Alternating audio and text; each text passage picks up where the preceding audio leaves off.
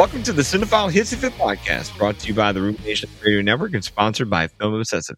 This is the tirade film movie debate hosted by two film critics, cool dads and struggling teachers. I'm Don Shanahan. And I suck cocks in hell. Oh, sorry. Uh, I mean, um, I'm William Johnson. My bad. Sorry, something took me over there for a minute. Wow, wow, am- am- amazing! Uh, I- I'm going to get some holy water and douse myself now. Um, ladies and gentlemen, we're damn glad to have you folks. This is all for tantrum's sake. We're shared passions and high fives. Wash away any place for hate. No matter what, we encourage you all to love what you love. But for now, the gloves are off and the hissy fit is on. The streak of double loves continues this week with um a the movie. Pope's I- Exorcist? Oh, no, we're not watching that one. not quite, not quite. Uh, although we have a new movie to talk about that can kind of piggyback from this one. But um, Mhm. um, I, we're here because I, the whore pussy of the host here, had never, um, had never seen The Exorcist from 1973. Warner Brothers was kind enough to, because I'm on their press list, um, for physical media as well as the big national, what you know, theatrical stuff. Um, they're putting, uh, as of uh, I think about a week or two after this recording, um, they dropped The Exorcist on 4K disc for the first time, and uh, that was my chance to say, sure, I'll put that on my shelf because it's uh, one of those seminal ones that you know maybe it's one of those um pieces of furniture that you have just to impress your friends. And for me, not being the pussy that's never seen The Exorcist, uh, it would look good on my shelf. Like, oh wow, nice job, Well- 4K, huh? You know. Um, but for me, I had Yes. never seen it, and this was by I needed to do a uh, a piece on this for Film Obsessive to review the disc, Mm. and uh, this is my chance perfectly to finally see The Exorcist. And Nice. everyone kind of lathered up and said, "Oh, get your fucking selves ready. Oh, watching on a Saturday with the lights on. Uh, you know, don't take this one home. You know, get a Yeah. uh, just. Uh, I got all the massaging advice before it, and luckily, not being by by not being a big horror guy, um." It's not that this movie hasn't been spoiled for me, quote unquote, but just like Mm, I haven't seen the 800 imitators that everyone else has seen. Where I'm coming in, I'm coming in pretty darn fresh. Where this is, it played well. It's part um, of the cultural zeitgeist now. I mean, it's, It it's is, kind of yeah. impossible to escape. Yeah, like I knew because, I knew a head turning was coming. I knew pea soup was coming. I knew levitation was coming. But there's a whole lot of stuff to a the lot end. of stuff that you. There's a whole lot of expect, right? details that I yeah, a whole lot of details I didn't know what's coming at all when you don't have the framing devices and whatnot. So um that's what we're here for. Uh Don watches The Exorcist for the first time. We were very tempted to do this as a commentary track where it's Don sitting there losing his fucking mind while Will just laughs at me. Um, but we were um i think friends got in my ear and said no no no if you're gonna watch it the first time don't have your friend in your ear don't don't have to don't concentrate on trying to say shit uh just just absorb it come back to it later if you want to but uh For yeah. so um i how our show works for folks is uh there's a five interrupted minutes to shower praise and state high-minded cases from the lover. Um i might let will go first because i'm dying to hear uh, everyone's like don what you think don what you think but uh it's more I, I need to hear from other people not just me trying to gush and try to see where i'm going. So um i'm not the hater uh who will follow with five interrupted minutes of my own to present any counterpoints or score strength i'm just gonna i'm along for the ride and it got me which is in a great way. So but uh, more than anything as if we haven't already started it without a dinger and a bell we'll have about 30 minutes to share conversation with hissy fit gets going after that. So uh yeah um a nomad apaches the spiritus sanctus let's go. Nice. Uh, shout out real quick to uh, I, I do try to give Letterboxd reviewers if it's worthy a shout out. Yeah. There's a, there's a actually this guy is getting some pub because uh, he looks like he showed up on a podcast I listened to from some guys from Australia uh, called Mr. Sunday's Movies, and uh, this guy's name is Dirk H. He was featured on that program. And uh, his review for this movie was, "I hope when my daughter hits puberty, it'll be a tad less eventful." yeah Uh, so very true. Um, yeah, I mean, The Exorcist. I would say, you know, when you say that you're a pussy, that's not that's not the case because there are a number of films out there, whether through a small minority of people. Uh, I can think of an example, which I'll bring up, or right. through cultural consciousness, um, or urban legends, or whatever. Like have a stigma attached to them uh, that they are something to be scared of. I mean, an example for me is my dad, when I was eight, uh, David Lynch's Wild at Heart came out. Okay. okay my dad and my mom went on a date night and went and saw the movie or whatever, right? Um, and my dad came home and he was just like, "Son, you can never watch this movie." And I was like, "Why?" He's like, "There is a scene in this movie that is so disgusting, so graphic, like it made me sick." And in the beginning of Wild at Heart, there's a scene where uh, Nicolas Cage, like somebody accosts him in a movie theater, and he like slams this dude's head into a wall so many times that like the brains fall out, you know. And so I refused to watch that till I was like 30 or something because I was like, my dad told me about this thing, and I don't want to watch it. I don't want to watch it. It's to scare me to death. And I finally watched it. I was like, what the fuck is wrong with my dad? This is fine. Like, you know, uh, by that time, I'm, you know, watch a lot of movies and probably desensitized to a lot of stuff.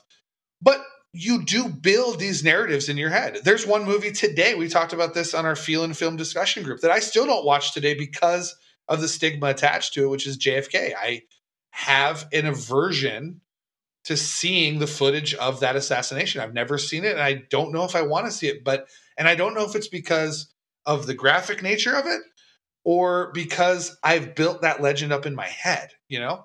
Exorcist is kind of the epitome of that concept. You know, people will tell you this is an evil movie. They will tell you this is buckle up, man, because it's going to scare the shit out of you. Now, um, some people are obviously more attuned to this kind of thing, and it has entered the cultural consciousness. So there is some blunted edges on some of it. Um, but it goes to the power of William Friedkin, may rest in peace. Um, that a movie that took that came out in 1973 that came out before the kind of um, mass media approach of horror that would start after Halloween and Friday the 13th.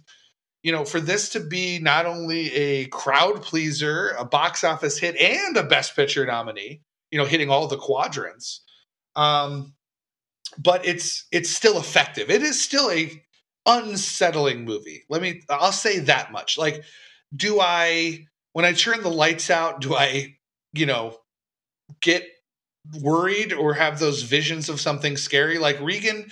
No, I don't. Um more uh, applicable things like home invasions or, you know, things like that would give me pause but the movie is still effective. And i think a reason for that is not only because of the and for someone like you who just started watching it and me who watched it kind of late too probably 30s i was 30 something um you know there is a stigma to it that i think affects how you watch it and prepares you a certain way. And and in some ways that like the wild at heart scene where i was kind of like all right this wasn't a big deal.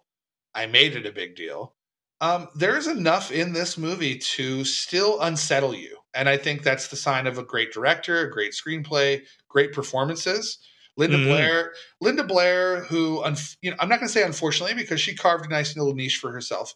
You know, got an Oscar nomination for this, um, and went on to become kind of a B movie queen. You know, she never reached the same heights again, um, and that's that's unfortunate in some ways. But I think people forget that this wasn't just because it was this lucky one off. She's a great actress. She pulled this off. I mean, she acts. She, she's not just a demon in this thing. She's also a, a, a young, innocent kid. It, it, works really well. The performances are great. Ellen Burstyn's fantastic. Linda Blair's fantastic. Um, the uh, the priest is, is that uh, Jason Miller? Is that yeah? Jason yeah, Miller yeah. is phenomenal in this movie. Um, and like you said, there's a lot of things that you don't expect. There's a lot of drama in this. I think a lot of people expect mostly gore and uh, gross out gags, and it's not that. It's a very complex drama, um, and that happens to have horror elements. Um, it would probably be mistaken in an, and I would be angry and be called quote elevated horror, which is stupid, but that's probably what people would call it if it was released today. Um, but yeah, it's it's something that um, pushes through um, the typical fare that I think it gets lumped in with because everyone's seen a picture of Reek and everyone's seen a clip of this movie, but have they really watched it? And that's no. And uh, it is still an amazing five star um, classic that uh, few films have rivaled in terms of shock value and general. Uh, I don't know what the word would be unsettlingness. I don't know if that's a word, but it's generally unsettling and it's hard for someone like me who's a little bit more attuned to this kind of stuff to be unsettled. So that's it. Well done. No, um, you hit the nail on the head in terms of of, of like walking me into where this is going with the idea of stigma. Um, you're right. Being a pretty well versed film guy, this is an inescapable movie that you see on a th- uh, you see on a tons of lists. You see all the clips, mm-hmm. you see the quotes, you see the the history, you know, the history, the kudos, and it, it's really easy to be oversold by that very very quickly um from the big from the big names all the way down to my peers who heard me you know when i made the post getting the movie in the mail they're like i'm gonna watch it for the first time they're like oh my god like mm-hmm. just like you said the all the buckle ups all the the weird little advice all the and you could tell then that the different scope and levels of advice is um kind of colors how the effect of this movie, like you said, in different ways and places. Where for mm-hmm. some it's it, it it is the pulse raiser. For some it's unsettling. For some it's a one time watch. For some it's uh, a water. You know, it's the watershed they'll always come back to to to, to watch a prime example of something. And um, so when you hear all those cards get played in the table of oh man it's this oh man it's that oh man it's this um, it's really hard not to get all hyped up with with with the e word I never like to use of expectations. But luckily, uh, luckily, I'm that guy who can shelve that really good, or uh, I don't want to say turn my brain off, but just kind of mm-hmm. just go. Um, I can kind of wiggle that out most of the time. I'm getting good at it, and yeah. um, and that's why like entering into this movie i i i, I just said nope don't expect a, a, jump scares. Don't expect a thing around every corner. Don't expect mm-hmm. uh, a rush into a, don't expect a roller coaster ride. Expect something that just resonates. Because clearly that's what the movie has done for now 50 years is mm-hmm. do enough of something really really well to resonate. Resonate enough that it still gets the chills out of people just talking about it to talk to you about it Sure. And that's I mean, been cool, you know, to kind of go there. And, and, and, I think a lot of modern audiences might be a little jaded with with. I have to think they out. are. Yeah, but like, you know, like when my parents, who were, let's see, seventy three. See, my parents graduated college in seventy nine, so they must have been high school. You know. Yeah. Sure. I mean, they talk. They talk about this movie like it was you know, they were scared to walk home. Oh yeah, you know, taboo. Night, you know, sure. like tab, tab, definitely taboo because of the religious. Oh you yeah. Know, it's, oh we yeah. Live, we live in a very different era now. You know, where That's true. You can be very open about your lack of care for religion, but you know, it was back then. I mean, to be this open and bold about religious topics was uh-huh. quite the step. You know, that was yeah. quite the move in a direction that a lot of people were not ready for. So, and, and that that's a generational thing, you know, like that, yeah, that yeah, yeah. a lot of stuff. I think there's a lot of people that, you know, I, I remember, you know, taking a girlfriend at one point to see the to see Halloween on the big screen. I was so excited. I'd like to see it on the big screen whenever I can, right? Sure. And uh, you know, we're the same age, but she didn't grow up, you know, watching that kind of stuff, not a horror aficionado or anything, or not even really a movie person. And she was bored. She was like, This sucks, this is boring. And I was like, Yeah, but you gotta understand, like, what this uh-huh. meant at the time. Like what exactly. This, you know, and and that's and this hard is, for modern audiences to understand. Right. So and this is five years before Halloween. Let me get back to the five minutes to finish this up for us. Um, um yeah, oh, this shit, is in your five minutes. Yeah, you're good. Don't worry about it. Oh, um, sorry, man. I thought you already did your. No, no, We've been no, recording too late tonight. Yeah. I'm sorry, man. I'm. It, it, we, this is our third recording in a row for those of you playing at home and don't know how the sausage is Oops. made. But uh, but no, no, you're good. No, um, you're right. This is five years before Halloween, which would make it, you know, which would lean on slasher, lean on intimacy, lean on the chase. Um, there's nothing to chase here because the, the the girl is in that spot, in that place um, the the things that are trying to help have to come to her um, and enter mm-hmm. into that place. And um, the atmosphere that that creates or is created by Friedkin is is off the charts amazing because like you're um I know this is Washington D.C. and I, I I met I was just in Washington D.C. where I could have visited the Exorcist steps in Georgetown, realizing they filmed it there and whatnot. But um, what what seals the deal for this movie being you said elevated horror, but it doesn't have to be there. Is um just like just a fine drama is the establishment of more wide reaching kind of connections and avenues. Like you have all these different angles trying to come in here and figure out this situation. You have the medical side, you have the spiritual side, you have uh, Von Sydow with the archaeological framing device that opens the movie. It's Mm-hmm. amazing. We're like, wow, we're there's some deep seated stuff here, and a lot of that opening stuff in Iraq um, is shown but not explained where you just have to look at it and go the score is there to kind of you know tingle you a little bit and see you know Sydow's there to kind of react but at the same time like you you just know that looks evil. Is that going to come into play? How deep does this go? Oh my gosh now it's in this little girl. And and and um how the fuck linda blair did not win this oscar. I've seen paper moon. I've seen tatum o'neal who won the oscar that year and it was the history winner for um, the youngest uh, acting winner of all time. It's a nice, cute performance, but it ain't this. Like you said, playing two people, playing Yeah. mali- playing unhinged where this is. Um, and yeah, O'Neal is fine and excellent for he, her young age, but this was Blair. Um, just goes to another level. Um, as the first time watcher here, uh, doing it here at age 44, um, Mhm. I keyed into Ellen Burstyn. Like you, I'm a parent. I'm going to be Sure. a parent. How could I react there? Um, and and, and you got to put yourself in that 73 time capsule of uh, what would I do? And uh, I, I would definitely do different decisions than Burstyn would do, but that's the same time. That's the that's the I don't want to say roller coaster, but that's the journey you take and you watch and you just and Burstyn's pain, um, echoed by oh my, you know, the evil pain that's you know just tearing apart uh, Regan, is enough to just um.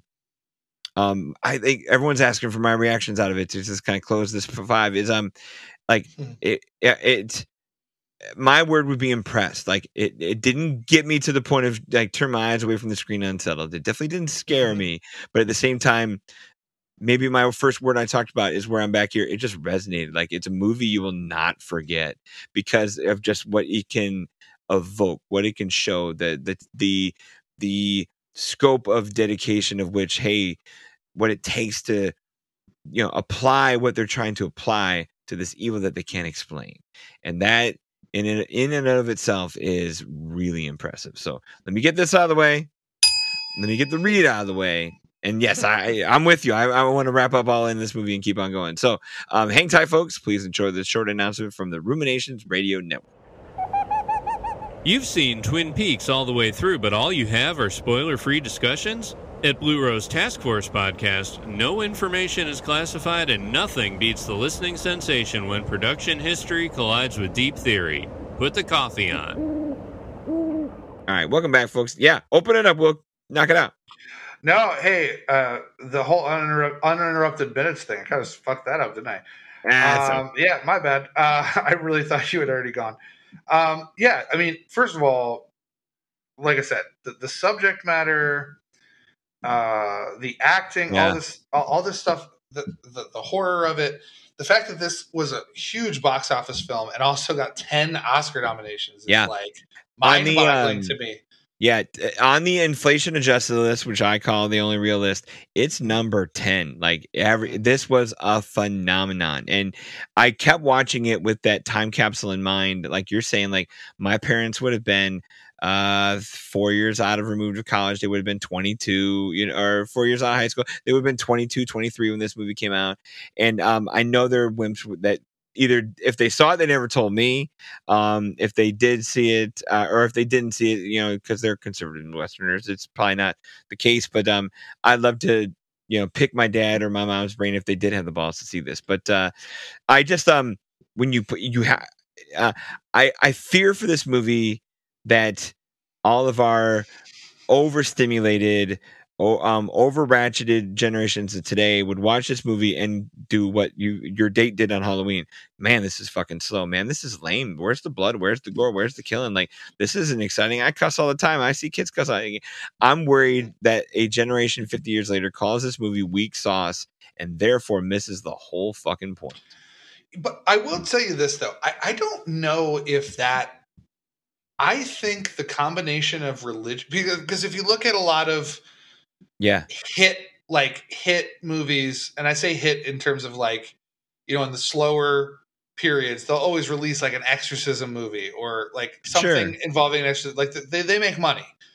I oh yeah, com- horror, think, horror, horror, films are alive and kicking well. Yeah, right. But I think it's a genre of it. The reason why they still do successful is like I think the mixture of um, religious aspects to it, right? Um, which is always even in this more you know liberal society in terms of mm-hmm. religion, um, is always a little taboo for everybody. You know, uh, totally to talk about it. Yeah. So the mixture of that with, like I said, I, I I've I don't think I've ever been scared by The Exorcist. Yeah. But I've always been unsettled. Yeah. I've always think, been yeah, my word today is moved. Right. You know, just yeah, yeah. I, ponderous stuff hits you, you know, like whoa. I, I think. The mixture of those two yeah. um is enough to keep people interested. Because I don't I don't really hear too much from people saying like it's outdated. It's like it's I, I I've even heard horror people talk about, you know, like how Halloween is, you know, old fashioned or whatever. Like I don't mm-hmm. really hear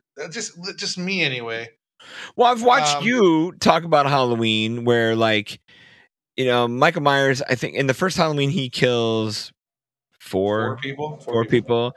Where now, like you told me, he's like slashing up entire buses of people. Where the over amplification yeah. is happening. Where Halloween kills, um, he he has to kill at least 50 people. It's insane. Oh Jesus! Like, yeah. Nuts. See then then it's then it's not um the realism sh- sh- shies away then because by by this story being like this doesn't make the newspapers. This isn't like reporters outside the window. There's a situation going on in this building in Georgetown. Like no, this is just one frantic mom trying to find answers. Doctors can't do it. Priests can't do it, but they're going to try. And like it's just so oh man, just insulated and, and intimate that the uh, movies today won't do. Like it would they we, we talked about this a little bit with um I don't know what recording order we're gonna do this in, but we talked about this with like Alien and Ridley Scott, where mm-hmm. I think I think even the horror movies that attempt these things now with a religious note in it uh, want to go over explain it.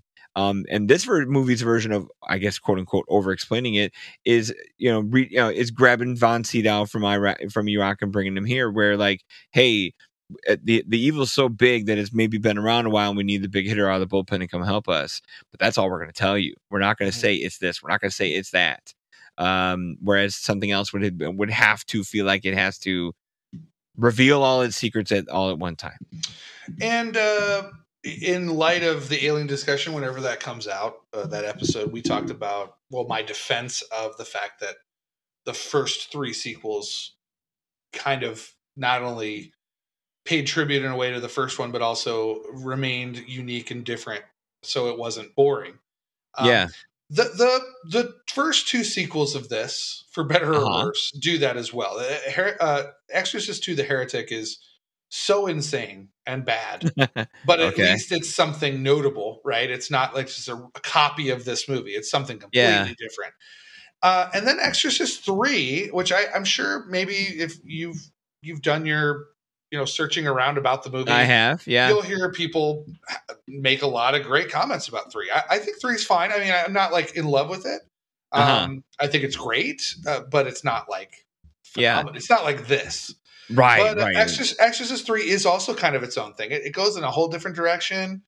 Uh, George C. Scott's in it doing his thing, and it's it's definitely not this movie. So the first two sequels definitely do not have this. Now, um, I know that uh, Paul Schrader and I think it was Renny Harlin, maybe. Sure, know, they were. I think they were tasked with doing like a Exorcist prequel. I, I don't know the history, and somebody out there is going to yell at me, but whatever. I don't care. I know that one of them made a movie and then they didn't like it or they didn't think it was releasable, so they had somebody else direct a whole different one. And then oh. they ended up oh. releasing two. So there's, there's like two prequels. I, Paul Schrader did one of them, I think. I think Renny Harlin did the other. One. I'm not positive, but they tried to do like prequels and it kind of became a debacle and they lost a lot of money and it was bad. Um, and I will say that I'm skeptical, especially after the way David Gordon Green's trilogy of Halloween films ended. Um, I think he did a phenomenal job with, depending on the timeline, the second quote unquote second Halloween movie in 2018. Um, I think Halloween Kills is fun. A lot of people don't like it, and Halloween Ends is very controversial. Let's put it that way. Um, he's doing Exorcist the Believer. I don't know if he's doing more than one. I don't know the history. Yeah. Um, I got to say, I was I'm skeptical because I this- bet. Um, however, I did see the trailer on a big screen. I did too. What movie it- did we watch where this played? Was it? Did we watch it at Indiana Jones? I doubt it. I doubt they would put this in front of a Disney movie. Yeah, I don't We- think so. I saw I saw this trailer somehow too. I don't remember what it was for, but yeah. And I will say, I was unsettled. Like, I Oh, yeah. Oh yeah. I whatever think- they did, whatever they do, those two girls, you feel it in a two minute trailer. Like, damn. Yeah, it was. So you know what? I'm skeptical only because even I, despite the fact that my all-time favorite movie is a sequel to a classic, um, I just get tired of trying to recapture these things like these classics you know instead of Yeah. coming up with new ideas in general. I say in general Right. because there are exceptions. I think blade runner 2049 is a masterpiece. But um the the trailer i know that you're not a big trailer guy and i generally try not to be. The trailer has me intrigued. I am i would be willing to see it because Yeah. i was unsettled enough by the trailer now we all know trailer culture is a whole thing and they're going to sell you a movie that might not even be there Mhm. but but from what i've seen so far i am impressed so i i am intrigued how about not impressed intrigued yeah. Uh, so let's put it that way Right. Another thing that kind of grabbed me as the first timer here is um uh and, and maybe again adult eyes, good tuning and whatnot. Uh the Mhm. craft. Like you said, there's 10 Oscar nominations here, and it's not just for acting, like the the sound of this movie well, is one for sound i think insane. i think I- one I- for sound right yeah I don't know. I got to look it up here a little bit, but um, that but just like not just you know how do you make a banging bed sound through two walls downstairs sound? No, but like the Mhm. little stuff, like the the the modulation of her voice, the the even the medical equipment just kind of being as eerie as they are, the the little twist here, the bones fucking breaking and twist, and it, Mhm. it's it's outstanding. Where uh, I'm I'm glad this movie has the score step back so often to just let the ambient noise play. Um, you obviously there's a, a, you know pretty good intro chunk of music. There's the closing credits chunk of music, and Ray Nitschke's score is pretty darn good uh, to to evoke the tone they're going for. But I love that you just um you're along for this ride um palpably uh in all those spots. Um, the um, but yeah, like I mean, by the time the the crowd and then the the camera work and like the fact that he used the frozen sets where you see the breath and it's not you know CGI like it is in Titanic and like it, it's just the the genuineness and that you could tell it was a hard shoot. And you I, when I went in and read the trivia about how like you know just misfired you know pea soup going into Jason Miller's mouth the you know just um uh, Blair being so good at her lines that Max Max von Sydow forgot his, and uh, everyone had a cold. Everyone had, a, you know, it was just hard, and like that that that weariness is kind of. I know that's freaking, you know, going for genuineness on his set, where he would, you know, going for genuine reactions, going for genuine discomfort. Where an actor, you said it, dear boy, just act. But uh, I, I like that he kind of goes for it because, like, though that those pieces of extra little production value of setting applied to the actor um, show up on screen for us. So like not you know the the lighting, the frost and the, the frost coming out of the mouth, all that stuff like that, like just plays so well. Um, getting a different voice to play the voice of the demon, you know, it, it's it, it's just so cool. Um, the and then for the other craft part would be um um just editing and pacing. Like this is such gradual escalation with such patience. Like yeah, you could tell once that doctor kind of says, "Hey, have you how's your faith? Have you ever thought about religion?" And I, I'm trying to think of what minute mark that happens. It, maybe it's halfway, 55, you know, 50 minutes or so.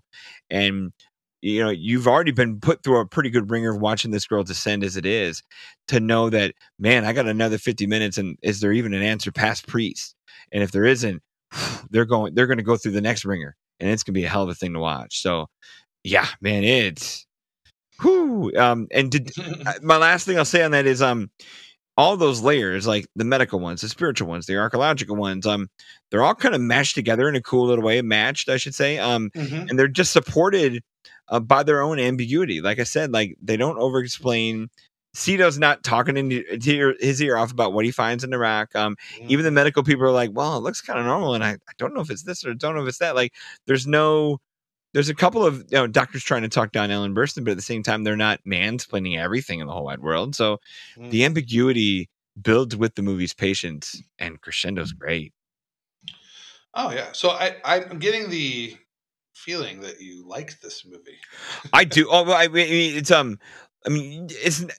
I get what am I trying to say? Like, it's one of those movies you you don't go, damn man, like you know, hey, family, come watch this. But um, um, no. you know, it, but no, um, it's on that list. I'll watch it again because um, unlike other people who who won't watch this movie again, like I wouldn't mind now that I've kind of had the the the inhale, the exhale of getting it through it. Um, watch it again, again with Kraft's eyes, you know, where coming out of it, experience wise, and then in, you know just impressions and creative wise, like it was a stone cold five star movie.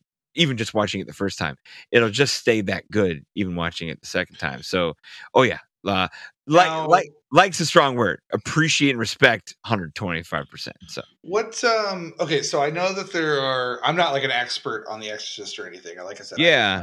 I, I, I love the movie. I think it's great, but it's not something I revisit often. Yeah, um, I can understand what, why. So what um uh, so, did you watch the regular cut or the director's cut? Um, it appears that I watched the director's cut because that was the main cut on the 4K. The disc coming out with Warner Brothers, since I'm trying to sell a disc on the podcast, uh, it does come with both versions. Um, everyone and their brother tells me the theatrical version is superior to the. I think I've only had one person say, "Oh, you watched the right one," um, because there's that there's that ending of uh they pass the medal to the girl in the mm-hmm. car departing and that's it. Like you you hand over the medal there's a acknowledgement of goodbye and poof that's it. It's not uh cobb coming back and and talking to the priest and you know the casablanca ending of this is, looks like the start of a beautiful friendship. Like it, it, you're not that part's not in the theatrical cut but it's in the director's and i'm i'm told that that lessens ambiguity because now you have these two buddies becoming friends well, and comparing notes. Yeah, I I think uh, there's also the spider walk is kind of the legendary inclusion in the director. Yeah, because okay. apparently it was there's a lot of apocrypha about you know ah, if okay. if it was filmed or if it wasn't or if it was just added later and you know I think even Friedkin said it wasn't he didn't shoot it but then they found it in the archives and it's just it's that that was like kind of the big addition to the cut. Um uh, i'm i'm just reading bits of it on wikipedia right now but i think they're saying that like some people like i said one critic had said that it seemed kind of superfluous to ha- even have it in there. Mm. i think it's eerie as fuck yeah but, it, it, yeah uh, i mean go ahead and dazzle us some more. I was I, it fits right in. It's great yeah, I so you know I might not have I might not have seen the original cut then. I, I may have only yeah. seen the director's cut because I think that's what's available. I don't know what's on. This is available on HBO Max, so I'm not sure what uh-huh. cut is available. So whatever one is 122 minutes is the regular. 132 is yeah. the um, director's cut. Yeah, uh, but yeah. either way, I mean, whether you had the extra 10 minutes or not, you know, you were engaged, and that's that's good. I agree. Um, yeah, but yeah, at this point in time, 1973, Christmas release.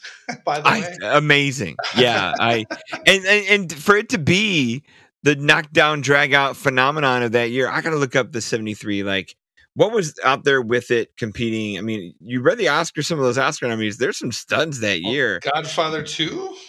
Yeah, I mean. 1973 box office. You keep talking, and I'll get some stats here quick. Um, yeah. Oh, by the way, I I was when I'm typing it, I can never spell exorcist or exercise uh, all right, here here yeah. are your top grossing movies of 73. Um, how about this? Number one was The Exorcist, uh, making a, in, in, its day 193 million dollars, which is wow. unheard of. That's insane. It's huge money um opening that opened the day after christmas um yeah. opening the day before it on christmas was the sting which would go on to win just about all the the nice cuddly awards yeah that's right the sting that's yeah right. it, so, so godfather godfather 2 was 72 74 yeah yeah yeah okay got it, so, got it. Sting made damn good money. Fellow Christmas release, doing great. Um, American Graffiti, summer hit was third.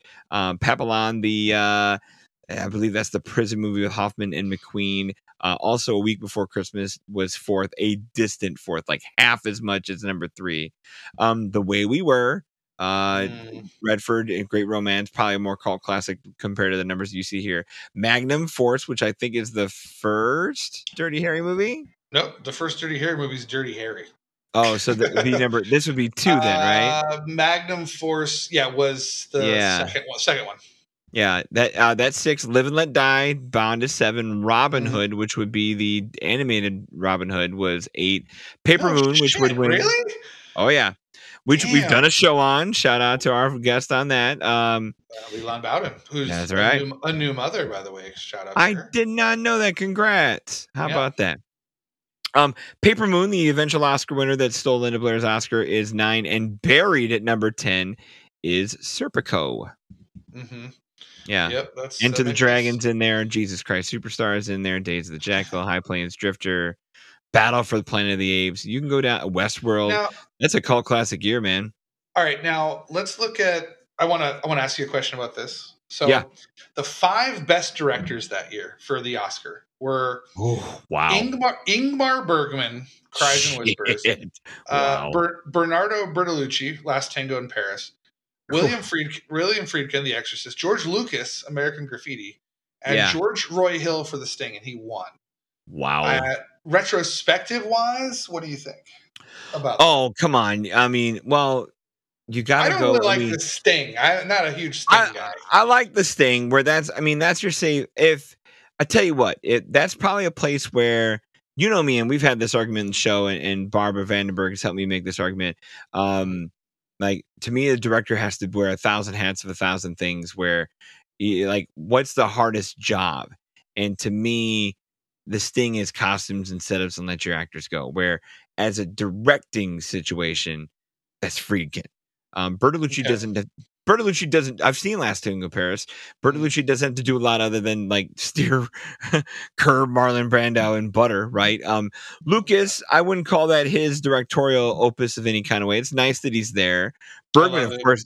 I mean, Yeah. Bergman, of course, is Bergman. Um, where you're talking about a hitter there, but yeah, from the director's chair, I give it to Friedkin. As a best picture, yeah, I probably give it to the Sting. I mean, because that's Okay. that's the grab everybody movie. That's your Top Gun Maverick of that year kind of situation. Best actor to keep going down the Oscars. No best. Yeah. I mean, this would be a supporting actor situation. Um, I've not seen a touch of class where Glenda Jackson won, but I'm looking at Burstyn an actress. Um, I mean, Streisand's there for the way we were. You have Joanne Woodward, who's an, you know, that's a legend. Um, hard to Marsh put. Uh, Burstyn would- three I- nominations. So Yeah. Mason, yeah. Um, Burstyn would win the very next year, so like makeup Oscar in place is there Mhm. for sure. Um, Do you Man. imagine if you're Linda Blair and you're like, "Hey, I'm 12 and I got an Oscar nomination"? It's like, "Bitch, I'm Tatum O'Neal. I'm nine or 10 Yeah. or whatever." It's Oh like, "God damn it!" Um, I'm glad that Jason Miller was the nominated actor between him and Von Sydow for supporting. Yeah. I mean, he he lost that awesome. year, but but May, Miller's really really good. Um, I haven't seen the Paper Chase. Um, I have Yeah. seen Bang the Drum Slowly, and I have seen the Last Detail. Randy Quaid is really good. oh, bang, look at Bang the drum slowly. I forgot that bang. Yeah, and they gave it to Vincent. How about that? And Save the Tiger. I, I love Save the Tiger. I love Jack Lemmon in it. I do not remember Jack Gilford in it at all. So I Yeah. don't know what to Well, I mean about that that's your murder. That might be Murder's Road. That best actor year, like in terms of just the five people there, it might not be their number one best roles, but Lemmon, Brando, Nicholson, Pacino, Redford. Has it ever been as star studded as that? Yeah, I mean that is one of Wow. Nicholson's be- that is one of Nicholson's Yeah. best in my opinion. I agree. Um, Lemmon, who's my all-time favorite actor. You know, there's so many. Yeah, so, I mean, and this- wasn't that like his one? Like that's kind of the one he got too. Like he's won two. He's won. He won one in 1955 for Mr. Roberts in supporting. okay, Um, because that whole movie's a mess because it was originally directed by John Ford and then it wasn't. Yeah. this whole thing. But he won for that, like in his like like in his debut or something. yeah, And yeah, Then, and then he's been nominated like eleven. I times or I've seen that. Yeah. So for him Uh, to get a lead one, good for him. You know. Yeah, and Serpico is Pacino's fantastic in Serpico. Yeah. Sir, I mean, I, not to get sidebar here, but like, there's so many things Pacino should have won for before. Serpico. Oh, I know. Whatever. Now to, to bounce back to The Exorcist, which did win screenplay. Thank goodness. Yep. Yeah. Um, good. Good job. yeah. there. And uh, but up against Last Detail, uh, you know, a real good Daryl Pon- Great Ponix handbook. Um, Paper Chase, which you said you've seen and I haven't. I've Um, not I- seen Paper Chase. I've not Yeah. seen Paper Chase. Um, I, I've seen Paper Noon. I definitely wouldn't give it a screenplay not uh, nominate. I I wouldn't give it a win over Exorcist. And then, yeah, I mean, Serpico is what it is in terms of being like the firebrand that it was at the time. And um, but no, to see the Exorcist come rolling in there and uh, it won. Let's see here. Um, ten nominations, uh, two, two. wins. Sting kind of came in and won seven, so that was. But yeah, to be the stud coming in there with ten, win stealing two, psh, good work, man. Yeah. I had no What idea that Robin Hood was that successful. I thought that was during some of the darker days of Disney animation. Well, it, I mean, like I said, like the drop off of uh, box office there is uh, here. Like it was number nine, but it made like thirty million dollars versus top three all made over a hundo. Then they're like I said, it from number three to number four it goes from one fifteen to fifty three, and then it's just piddling after that. So yeah, Robin Hood not a lot, but If- um, I've I've seen three of the five best pictures that year. Um, Okay. If I was going over personal preference, uh, ranking those three, I'd go Graffiti, Exorcist, Sting for me. I, I Okay. think I think American Graffiti is. We've done an episode on it. Yep. I think it's. it's solid. George- It's I really think it's good. George yeah. Lucas's best film as a director. In my, in my I'm- personal. opinion. Yes, sir. Yeah, I'm with you there.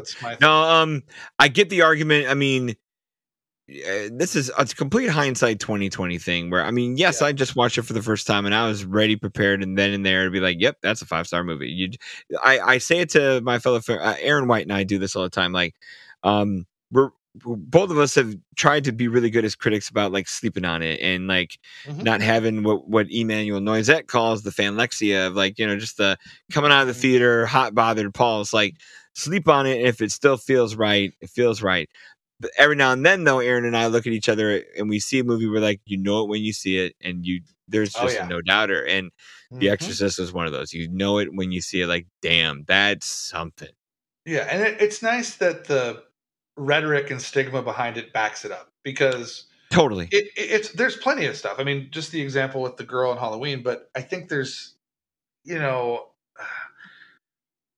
I think the Oscars are not a great barometer because I think they've, I think they've Yeah. shown like like I said, I'm not a huge Sting guy. I watched Yeah. it because it won seven Oscars. I was like, okay, I guess I need to watch this. And then I Uh-huh. was like, oh, that won seven Oscars. Okay, like you know what I mean. And I think the Oscars have shown in the last ten to fifteen years that uh-huh you know wh- whoever's won Best Picture has not been necessarily culturally relevant I compared agree to other films. So that's Yeah. not a good barometer. But I'm trying to think of other things where, you know, well if you Well, go you to know other if Top you go Gun to other Maverick, maybe. I mean, that's Yeah. been kind of the same thing where, you know, I But this is- not. Yeah, But this is ballsy new Hollywood freaking horror here. Like this is this is not Yeah. Top Gun Maverick, despite its success. Like yeah, this is true. the Yeah. this is the shock value one. What was the last? Well, here let's. What was the last? Oh my God! You have to see it. Water cooler shock value movie. That- shock value movie. Well, yeah. Well, like like uh, Hmm. the whole like you know you had to like you must see this even if it disturbs you. Like um Hmm. where it, and it, ran, and it became a runaway box office thing. Is, it- is Blair it Witch. Blair, yeah, probably Blair Witch, Six, Sixth Sense, which is crazy because they opened the same day. Same. Yeah, yeah. Um, So those those two, yeah, I think where you ha- you have to see it whether you're comfortable with it or not. Have we had something Yeah. since '99 God, that, that's a good question. I mean, where like you have like well, Well, not um, in the disturbing way. I mean, there's been plenty of stuff like Lord of the Rings and stuff that you have to see, but no, but I mean Um, Firebrand. yeah, yeah. Like it's so many like people hate it, you got- something. Yes, Like you're getting away with something that you're seeing it, right? Um, yeah, God, I don't know because they tried. Like, remember they tried to make like another Basic Instinct, and it was just not the same. uh-huh. yeah, yeah, yeah. That's to pro- man, this- that's you know what Basic Instinct was a massive box office hit where that the- that's 92 That- though, right? So Yeah. That's that's right. But you know what? That pushed some but that pushed some buttons. I think Blair Witch was more of a um genre creator thing, the found footage thing. It was more Yeah, yeah. Plus there was a lot of stuff going around because this was not widespread internet age where people were buying into the belief that That's it was true. real. Yeah. You know, like so people were seeing it for the shock value of maybe seeing someone die on camera, you know. Um, I I now that I keep thinking of it, I don't know if we have a shock value horror level one, but we have a like you said, cultural zeitgeist or like hot little thing of the moment. Like there's like Magic Mike, you know, like where Mm, everyone you need to go see it just to see McConaughey and these hot men. Even if you're a man, go see it with your woman. Let them have a good night. You know, you fuel, fueled by the butt. What do you think of Passion of the Christ? Would that apply? Ooh, good one. Because like that's a you're going to be disturbed watching it, but you, it's it's still a a journey you must go. That's a good one. Oh four, Passion of the Christ. Good call. Yeah, Good I'm pick, trying to think. Maybe, maybe in a way, it's not horror, but there was. We were still in that very uncomfortable post 9/11 war in Afghanistan period. Maybe Borat. Yeah, from a comedy line, like this crosses Yeah. so many lines. You got to you have to see it cross so many lines. Borat, good pick. Yep. Yeah, Another good one. Um, I'm just looking through some stuff here. Like, Yeah. a lot of this stuff is pre 99. Yeah, I know. Passion, Passion of the Christ. 04, Yeah. I know that's 04. I mean, that might be. I mean, yeah. Because I Borat's 07. Everything we're Why We're think talking here. cultural because there's stuff you can see like Human Centipede or something, but that's Oh, not yeah. going to be in every. No, you're down in the cult classic eh, stuff that ran away and made public money. You know. and I think I I think why um I think well you kind of call you tip this hand a little bit like now that we have the internet now that we have a massive amount of over marketing and overexposure of things I don't think there are secrets like this anymore uh of a movie that we don't see coming that just smashes us in the face with content and surprise and out of Well, nowhereness like I I know has a imp- has a footprint though in the culture. Like, yeah I, I just pulled up a list of like everything's 23 cult 23 it- most yeah. controversial movies of every year, and like like 2002 is irreversible. The, that movie Yeah. is not something you were seeing on a Friday not night. not widespread Like, either you know Brown yeah. Bunny, you weren't seeing that. Hostel, maybe because that was in that Saw torture porn era, uh-huh, but uh-huh. or even saw I- itself yeah yeah Saw itself. Um, does that mean there's a lot of like Lars von Trier on here, but those are in they're all niche they're all yeah tiny we're, we're it's got to hit a mainstream buzz there yeah. Nymphomaniac tough. was kind of another Yeah. one of those. Um, i mean it, it's Fifty 50, Shades of Grey. but that's but we you know like there's no there's no secret to expose there that's kind of weak it's weak sauce because you know it's coming whereas this you don't know what's coming gone girl everyone who read the novel knew it was coming the rest of us you know sat in the theaters while the not person who read the novel kept watching us going i'm ready to watch you freak out now because i know it's coming and you don't so that was over Yeah, advertised and oversold too what I, about? I some just think we can't get away with secrets anymore What about some of the um, Aronofsky films like Mother. for a Dream? mother But Mother wasn't like a well. I don't know. Mother's easy. It's on the list for me. It's one of the more one of the more disturbing movies I've ever seen. disturbing, but like Didn't hit didn't hit the public nine out of though. ten people have never even seen it or heard. Yeah, that's the thing. You know what I like mean? we're talking about the number one movie of, of its year. Yeah. So yeah, yeah, it's not much. it, you're and then yeah, because Passion made four hundred million dollars. Yeah, uh, they made a lot of money. Sixth Sense and Blair Witch were both massive hits. I think yeah, you got to go back that far, son of a gun. That, if that doesn't say anything, Uh, it just shows you you know, it shows you what's selling now what is uh, like you like the movies you're talking about like where is the courage to make the daring stuff now and it's all in indies and it's all niche and it's all cult classics at best where the public has gotten a little safer and a little pruder with what it spends its money on like So we'll go. Yeah. We'll go 2004, the cutoff with Saw and Passion of the Christ. I that's a good, can't. that's a good year I'm yeah. looking because those were both. I mean, obviously, Passion was a huge success. Saw, but but Saw Huge was also. did I mean, I think Yeah. I think Saw. I mean, it grossed 56. I I'm that's sure pretty it good It wasn't made for more than a million. I can't no. imagine. Yeah. Uh, so, um, yeah, even if it was made for five, it did great. You know. Yeah, I'm just looking through. I don't. I don't yeah. see anything else. I mean, that's. Yeah, which man, is why, which is why The Exorcist can will keep its pedestal for a very long time of being like the uh, it, now 50 years later it's that you know almost one of those you had to be there things but the fact that the movie is so unique so original um, i know it's been aped in lots of other places but the fact that even the things that ape it can't touch this movie for detail and absorption you can watch this movie and go oh yeah that you just game recognizing game. You're like, yep, that's that's something. Now I see where everything else got its got some inspiration from, got its balls from. Why Friedkin can can rest on laurels for days, uh, years at this point. Because I mean, that's not the only thing he made too. Like I mean, he French Connection. He dude dude raked. You know, dude was fantastic. Oh, yeah. So, yeah. Um, okay, I got one more post 2004. Yeah. It's, it's, only because people are ignorant and stupid. Um, okay. Brokeback Mountain.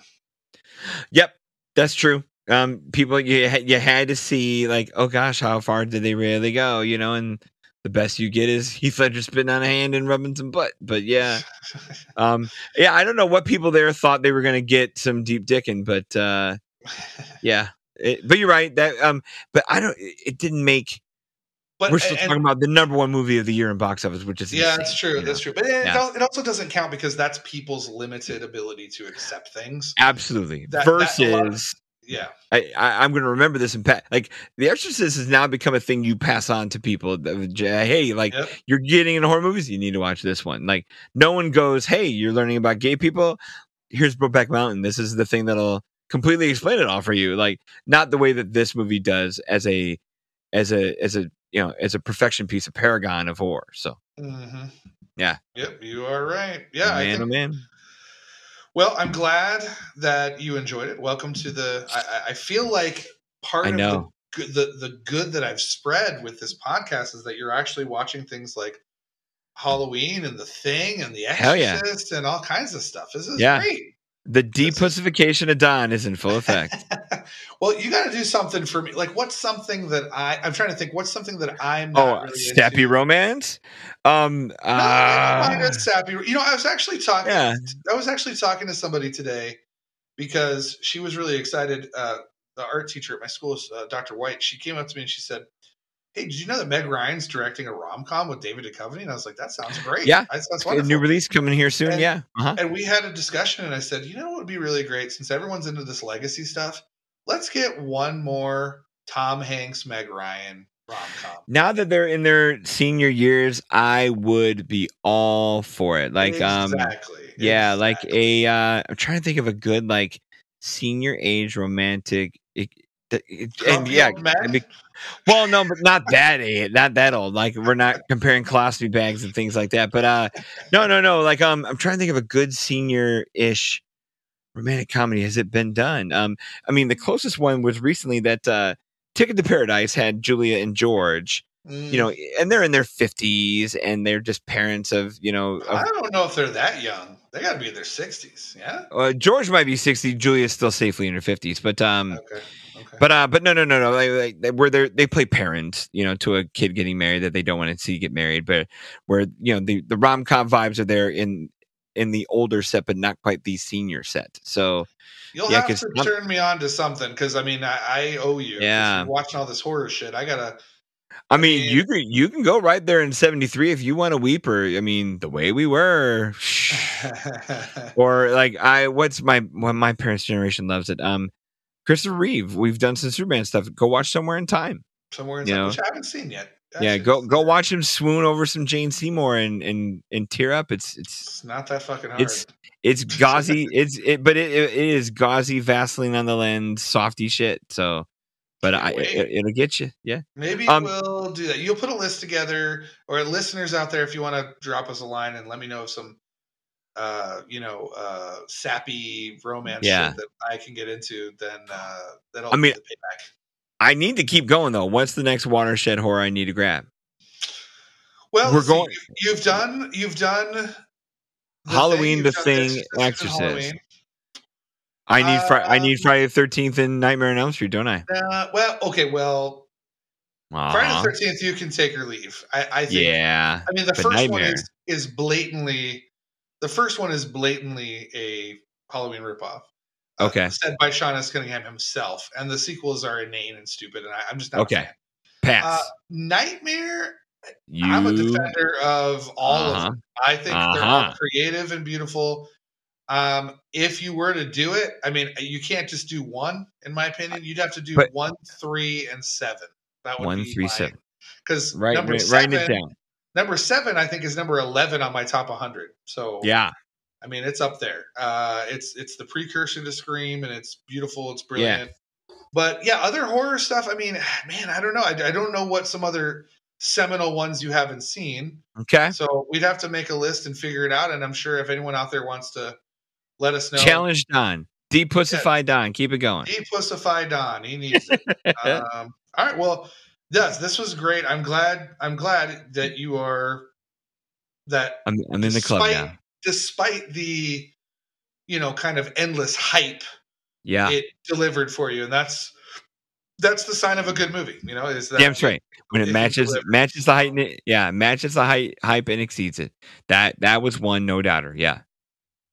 All right. Well, um, unfortunately, our our store doesn't have any crucifixes to masturbate with, but we do have merch such as shirts and stickers. We have some sweet cinephile hissy fit swag on teepublic.com slash user slash ruminations radio network. That's going to be a great cut. Follow us on Twitter at Cinephile Fit, on Facebook at Cinephile Hissy Fit Podcast, and Instagram at Cinephile Fits. Find both me and Don by name on Letterboxd to check out our film reviews and ratings. We are also on Rotten Tomatoes, and we are charter members of the Independent Film Critics of America. Thank you so much for your loyal listenership and our tussles, and for connecting with us on social media. Cinephile Hissy Fit is a Ruminations Radio Network podcast sponsored by Film Obsessive and 25YL Media. If you enjoyed this show, the Ruminations Radio Network has more excellent programming with stellar hosts and spirited topics. Please rate, review, and subscribe to our show and others on iTunes, Spotify, and anywhere you find your favorite podcast.